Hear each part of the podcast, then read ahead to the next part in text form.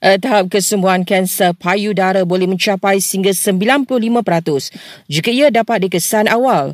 Berikut penjelasan pakar badan am KPJ Pulau Pinang, Dr. Fitrina Anis Amran. Pembedahan untuk kanser payudara di peringkat awal adalah membuang ketulan sahaja.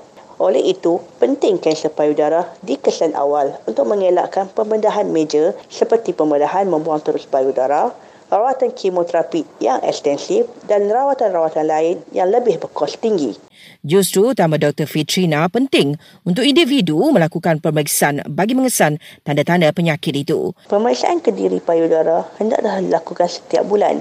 Manakala pemeriksaan klinikal payudara eloklah dilakukan setahun sekali untuk wanita yang berumur 50 tahun ke atas ataupun wanita yang berisiko tinggi 40 tahun ke atas. Beliau berkata demikian sempena Bulan Kesedaran Kanser Payudara bulan ini.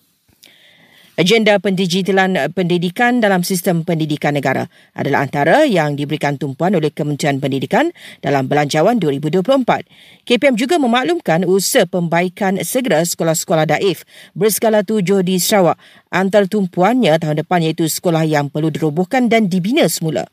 Dalam perkembangan lain, KPM memaklumkan PDPR hanya akan dilaksanakan apabila sekolah ditutup ikran bacaan Indeks Pencemaran Udara IPU melebihi 200.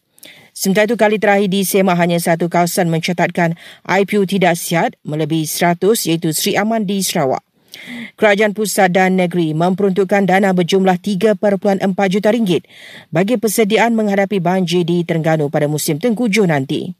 Met Malaysia mengeluarkan amaran hujan berterusan tahap waspada untuk Kedah, Perlis dan Pulau Pinang mulai hari ini hingga esok.